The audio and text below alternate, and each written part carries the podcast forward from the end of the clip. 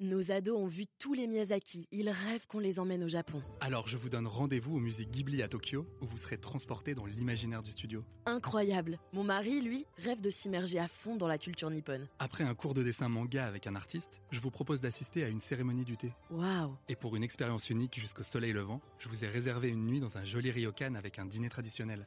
Je nous y vois déjà. Avec Marco Vasco, ne rêvez plus, vivez votre voyage l'esprit libre. Au rendez-vous sur marcovasco.fr pour imaginer votre prochain voyage sur mesure. Figaro Radio. Parlez-moi d'histoire. Guillaume Perrault. Figaro Radio. Bonjour à tous. Il est le roi de France du XVIIIe siècle par excellence. C'est aussi le seul de nos rois à être né à Versailles et mort à Versailles. Louis XV a régné pendant près de 60 ans. Pour les uns, son règne a été une période de grand progrès pour le pays. Pour les autres, au contraire, c'est lui le vrai responsable de la Révolution française et non pas Louis XVI, son petit-fils, qui lui succédera. Alors, Louis XV, un roi mal jugé Pour y voir plus clair, j'ai le plaisir d'accueillir trois invités éminents. Yves Carlier, bonjour. Bonjour.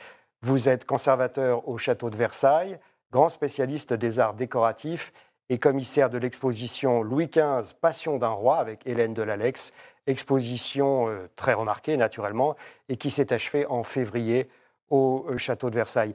Jean-Pierre Bois, bonjour. Bonjour. Vous êtes historien, professeur émérite à l'Université de Nantes, spécialiste des relations internationales et de la guerre au XVIIIe siècle, parmi d'autres euh, champs de- d'études, et l'auteur d'une biographie du vainqueur de Fontenoy, Maurice de Saxe, chez Fayard, entre autres ouvrages. Et enfin, Thierry Sarment, bonjour. Vous êtes archiviste, historien, diplômé de l'école des chartes, ces gens qui parlent le latin comme d'autres l'anglais avec la même facilité, donc moi ça, ça m'impressionne beaucoup. Et vous publiez actuellement chez Perrin et à la BNF Le Régent, un prince pour les Lumières. Alors Louis XV, un roi mal jugé Parlons d'abord des progrès. La France va mieux sous Louis XV que sous Louis XIV à bien des égards. D'abord, Jean-Pierre Bois, il n'y a pas de guerre sur le territoire national sous Louis XV. Quand il y a des guerres, c'est à l'étranger. C'est considérable comme changement. C'est l'héritage de Louis XIV. Louis XIV a encerclé la France avec Vauban hein, d'une ceinture de forteresse infranchissable dans une époque où l'essentiel de la guerre est de la guerre de siège. hein. L'ennemi ne peut pas rentrer. Alors les guerres, on va les faire à l'extérieur. C'est ce qu'a fait Louis XV quand il a été en guerre. Effectivement, la France n'a pas été envahie et ça compte beaucoup pour cette atmosphère.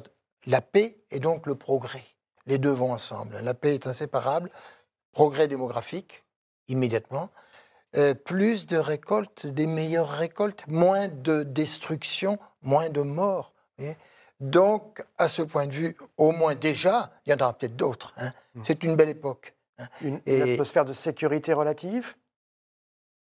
De progrès plutôt que de sécurité. Sécurité, vous imaginez, on n'a pas peur que le Prussien nous tombe dessus à Paris, Mm. alors qu'au XVIe siècle, on pouvait craindre l'Espagnol à Paris. Oui. Ça, c'est terminé. oui.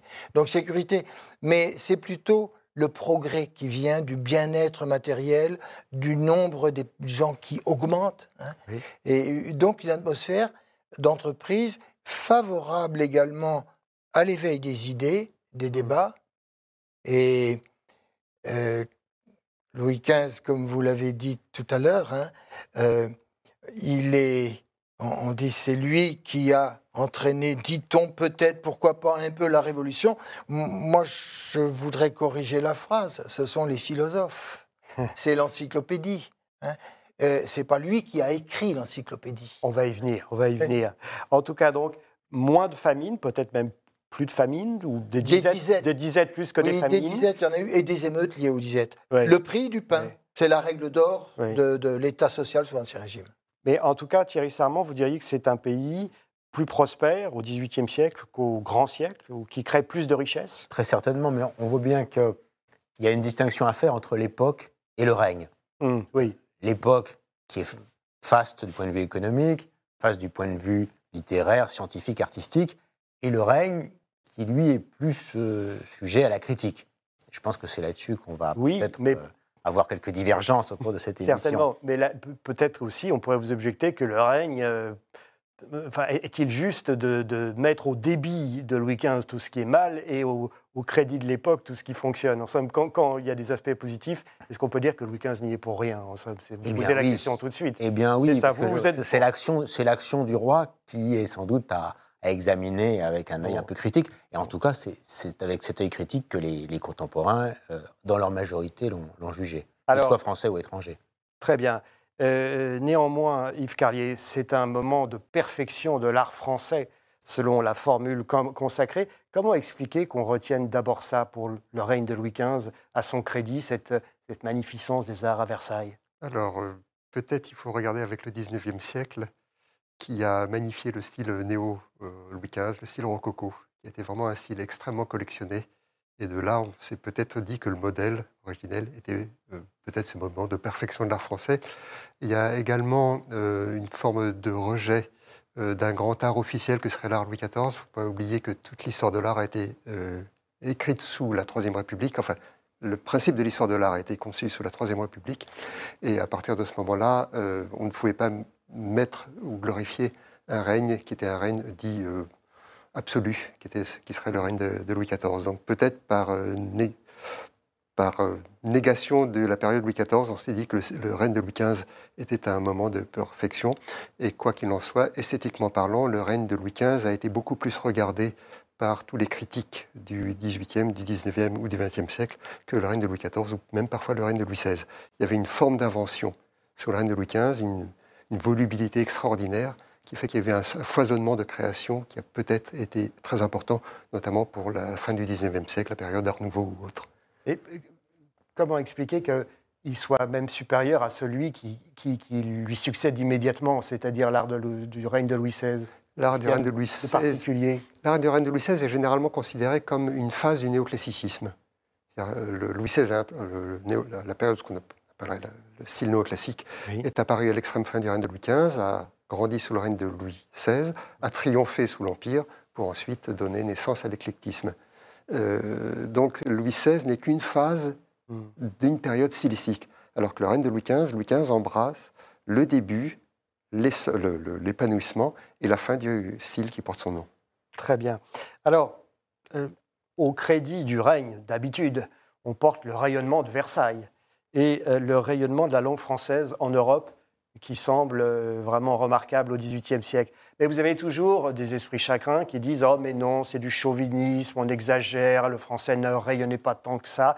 Est-ce que vous avez l'impression qu'il y a. Est-ce que, est-ce que, est-ce que Versailles donne vraiment le ton aux cours européennes comme on le lit souvent, ou est-ce que c'est une illusion, une espèce de narcissisme français qu'on aime à se raconter parce que ça nous flatte?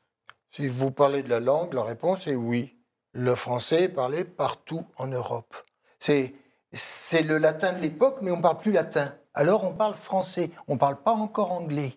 On parle surtout pas allemand ou italien. Ça, c'est chouette, on ne parle pas encore anglais, ça fait Ah, plaisir J'ai bien dit ça. pas encore. Donc c'est vrai, l'Europe du XVIIIe siècle, elle pense français parce qu'elle écrit français et parce qu'elle parle français.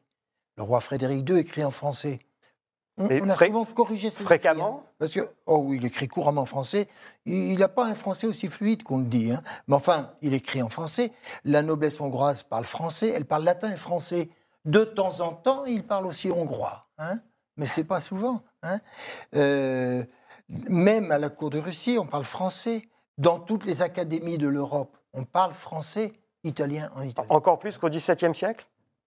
Ça, c'est encore, euh, encore, les encore accru? académies, c'est les grandes académies, à part l'Italie, les Oui. grandes académies, c'est au 18e qu'elles apparaissent. Oui, Et à Berlin, Oui. on parle français. C'est vraiment le- la langue.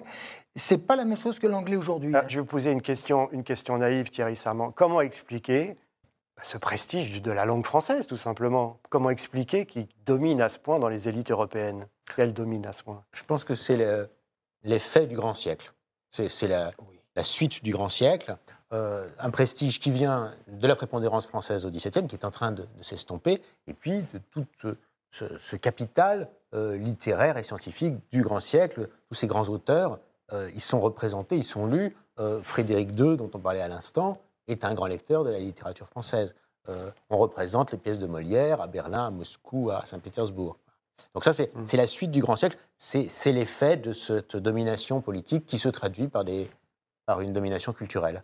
Jusqu'à Catherine si II, peux- qui achète les bibliothèques de Diderot.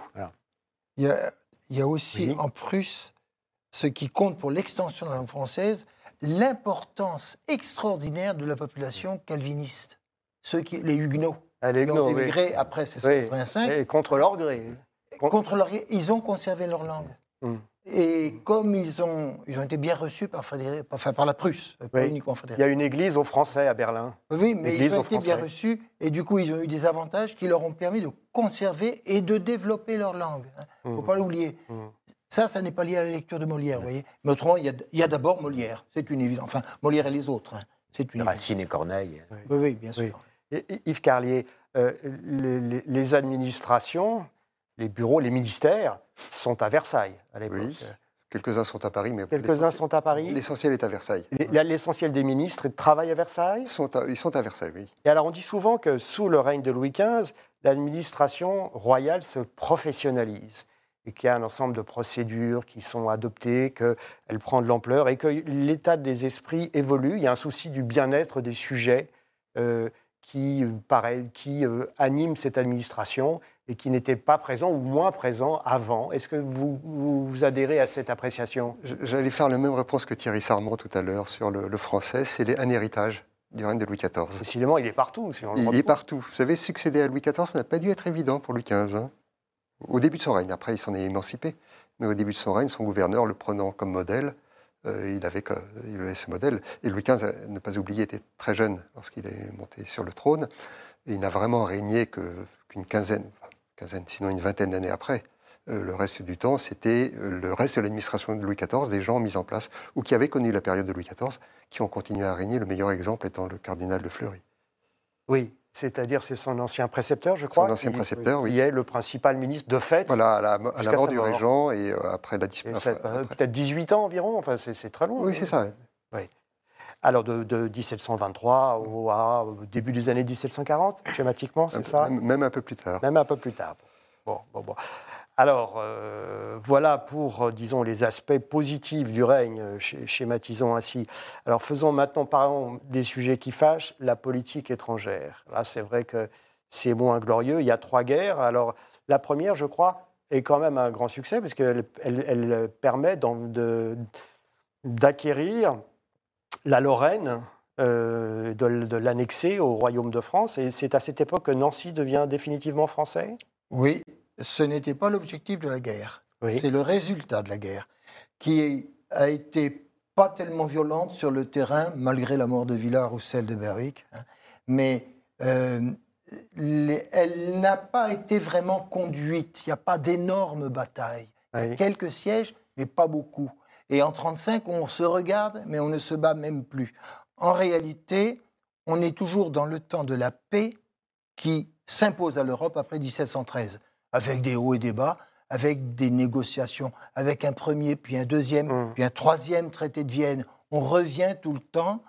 Et dans cette époque, Louis XV n'a pas du tout d'ambition extérieure. Si finalement il euh, se fait donner la Lorraine par un marchandage, alors là, digne des marchands, les, les, les- les plus marchands, Voilà, je ne sais pas trop comment dire autrement, hein, c'est un marchandage politique, hein, euh, c'est uniquement pour rééquilibrer les forces de paix dans une Europe qui est en paix depuis Westphalie et depuis Utrecht sur le principe de l'équilibre. Alors, Westphalie, c'est 1648, Utrecht, Oui. c'est 1713, rappelons-le, Oui, juste oui, pour aider euh, le- le- les téléspectateurs à, à suivre votre, votre, votre analyse. Alors, par contre, la deuxième, la deuxième guerre, celle de succession d'Autriche, là, on se bat. On se bat vraiment. Il y a Fontenoy en 1745, la grande victoire euh, française. Euh, Alors, euh, tout le monde connaît, a appris dans les livres d'histoire, messieurs les Anglais, tirez les premiers. C'est une phrase qu'aurait dite des officiers français invitant leurs adversaires anglais à tirer les premiers. D'ailleurs, est-ce que c'est vrai, cette phrase? Je ne sais pas, vous non plus, personne ne le sait. Hein. Euh, elle n'apparaît dans les textes que deux mois après la bataille. C'est Voltaire qui l'introduit, son poème de Fontenoy commençant à se vendre un peu moins pour le revendre un peu plus. hein. Voltaire avait le sens des affaires. hein. Ce qui est certain, alors là on a des témoignages, c'est que lorsque les deux lignes s'approchent, la ligne anglaise et la Oui. ligne française, les officiers sont devant. Les capitaines, les colonels sont devant. hein. Ils ne sont pas derrière, contrairement à ce qu'on peut imaginer. prennent des risques. Les deux, le français et l'anglais, euh, le comte euh, d'Anterroche et Milord Charles Hay, se connaissent. Ce sont des amis. Ils se saluent. On est dans la société de cour. La guerre, la guerre en dentelle? Non, il n'y a pas de dentelle là-dedans. Il y a une civilisation de cour, c'est tout à fait différent. Hum. Car après cette salle, ceux qui se disent comment voulez-vous qu'on l'entende? Il y a quand même des bruits autour. Hum, hum. On est loin, il n'y a pas de micro, il n'y a pas de télé, il n'y a pas de choses de ce genre. Si, si, si c'est pas vrai, c'est bien trouvé, comme, on- comme, on, Euh, dit, comme on dit dans oui, ces cas-là. Sauf que ça donne une image fausse de ce qu'est la guerre. Oui. Parce que 30 secondes après, il y a les coups de feu. Et les coups de feu, c'est déjà 80 euh, gardes françaises qui tombent immédiatement. hein. et puis autant du côté des Anglais. Ouais. Et puis 30 secondes après là, une fois le nuage noir éparpillé, Mm. c'est le corps à corps. Euh, oui, non, non, c'est très violent. euh, Vous avez oui, raison oui. de le rappeler. C'est pas, on n'est pas là pour jouer à, à pas la Fontenoy. Vous avez raison. Cela dit, Thierry, Thierry Samand, il y a quelque chose que- qui est difficile à comprendre, c'est que Louis XV victorieux, il renonce à ses conquêtes. Il renonce à l'actuelle Belgique, qu'on appelait à l'époque les Pays-Bas autrichiens. Je crois qu'il renonce aussi à la Savoie, qui avait été occupée par les troupes françaises à l'époque. Et comment expliquer ce qui paraît incompréhensible, même pour les Français de l'époque? Il y a beaucoup de témoignages d'incrédulité. Les gens se disent, mais enfin, on a gagné, on a eu des morts et, et- et aucun gain. Il y a la fameuse formule euh, le roi de France a travaillé pour le roi de Prusse. Effectivement, le principal résultat de la guerre, c'est que euh, la Prusse acquiert la, la Silésie. Alors, on, on a parlé de la modération de Louis XV, et effectivement, qu'il est vrai que euh, on est dans une époque où c'est peut-être la France qui est le pays qui a le moins d'ambition territoriale. Euh, on a le journal du marquis d'Argenson qui dit la France est assez vaste désormais pour se satisfaire de ce qu'elle a.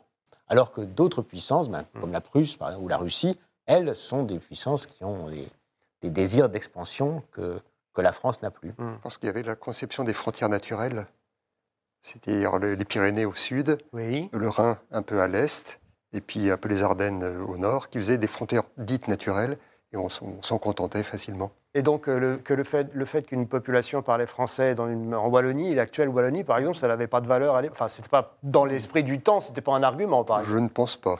Bon, bon, Mais bon. Louis XV a dit ces gens-là n'ont pas demandé à être français.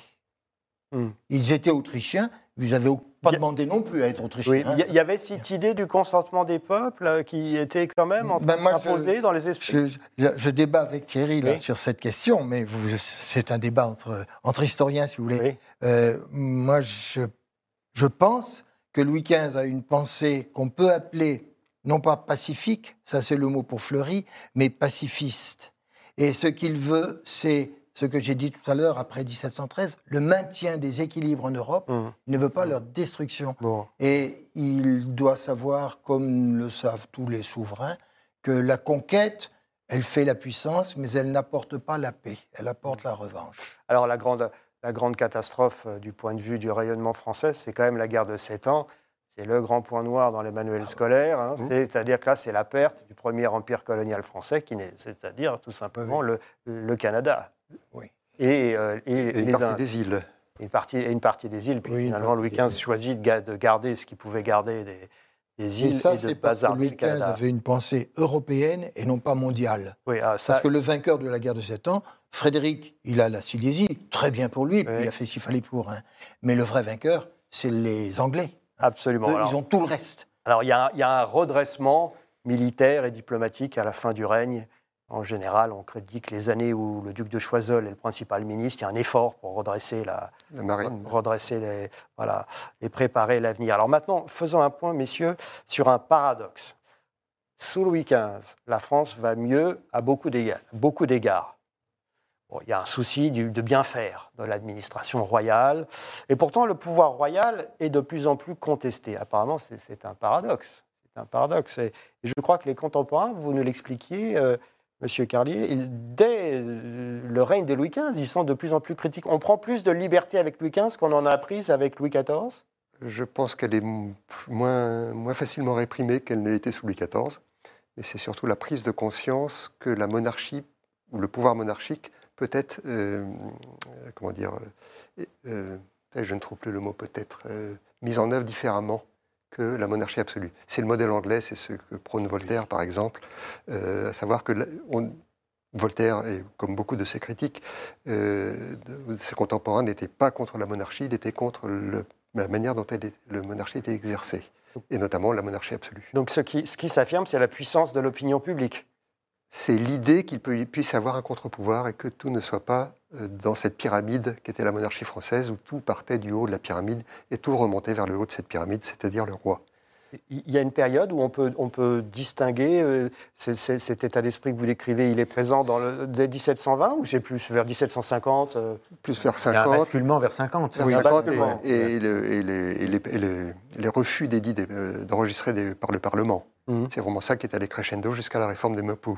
D'accord. Alors, réforme de Maupoux, c'est donc la volonté de créer une justice plus moderne, euh, qui Et- est dans les, vers 1770, dans la toute Et fin la surtout réformer, réformer les parlements Oui, qui ne soient pas une, fo- une force systématique d'opposition. c'est ça. Alors, il y a quelque chose qui me frappe, qui frappe beaucoup, c'est que le déluge de libelles, euh, on sait bien qu'il y en a eu, et, et souvent ordurier envers Marie-Antoinette, mais il y en a déjà, et qui ne sont pas, qui ne sont pas très, très distingués, euh, à la fin du règne de Louis XV.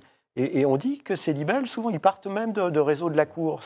Vous, vous êtes d'accord avec cette... Et L'esprit du temps a changé par rapport au siècle précédent, c'est-à-dire que euh, à la fois les, les sujets sont moins soumis et puis les dirigeants sont moins sûrs d'eux-mêmes. Hmm. Euh, et, et- et le plus hésitant, euh, c'est le sommet de la pyramide, justement, c'est le roi. Et donc, quand on sait que la répression ne sera pas ce qu'elle pouvait être euh, 50 ans avant, bien forcément, euh, les forces d'opposition ont plus de facilité à s'exprimer. Ils ont, alors, c'est très intéressant ce que vous venez de dire, Thierry Sarment. Euh, les dirigeants sont moins sûrs d'eux-mêmes. Est-ce que ça veut dire qu'ils sont, bah, c'est à cause de leur caractère ou ils sont, ils ont moins, sont moins sûrs de leur légitimité?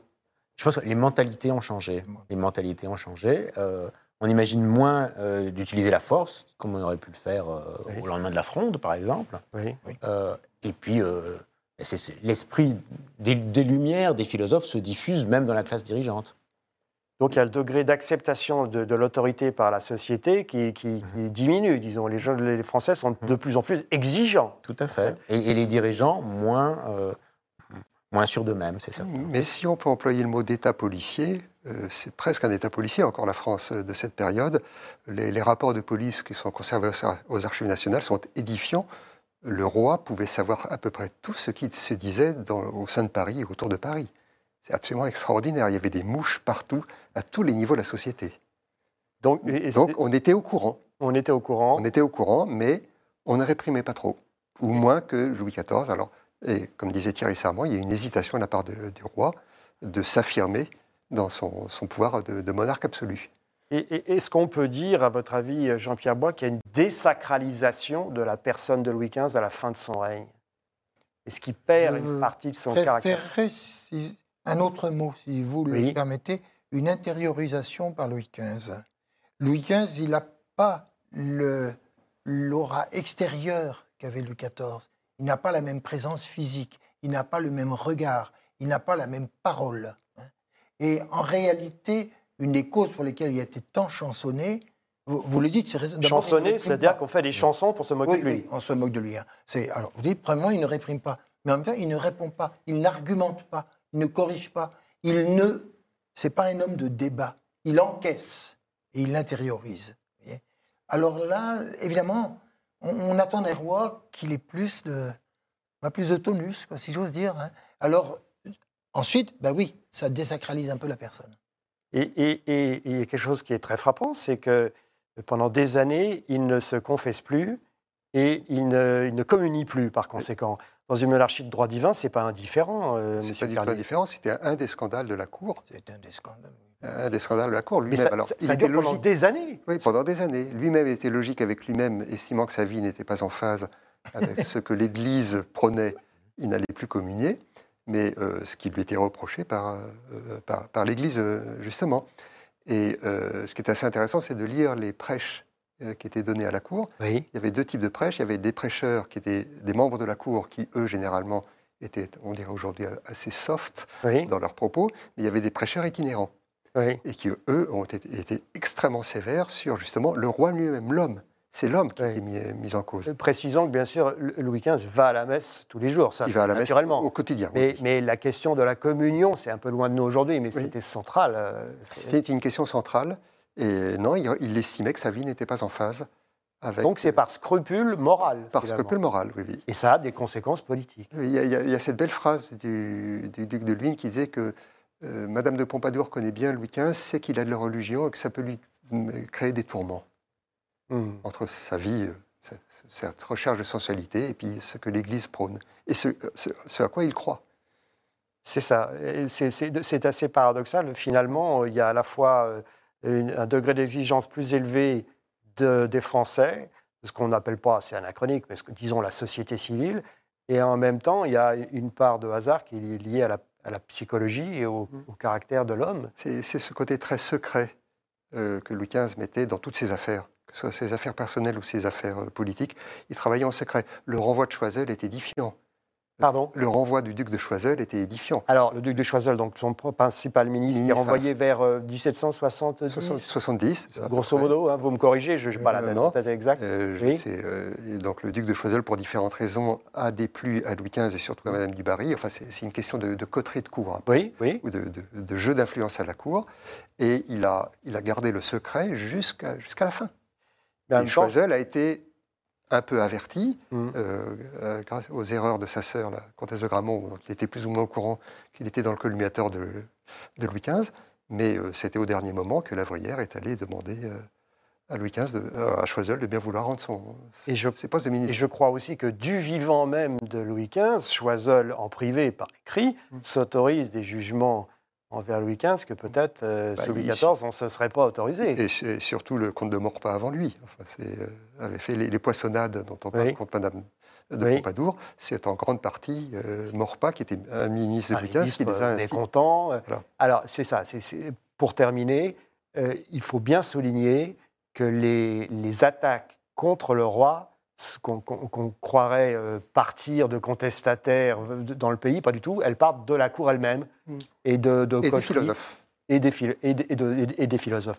Merci, messieurs. Merci beaucoup à vous trois. Débat passionnant. Alors, Louis XV, un roi mal jugé. Le règne de Louis XV, ou l'époque, euh, a en tout cas été un grand moment de la civilisation française. Merci à vous trois. Merci à vous d'avoir suivi cette émission.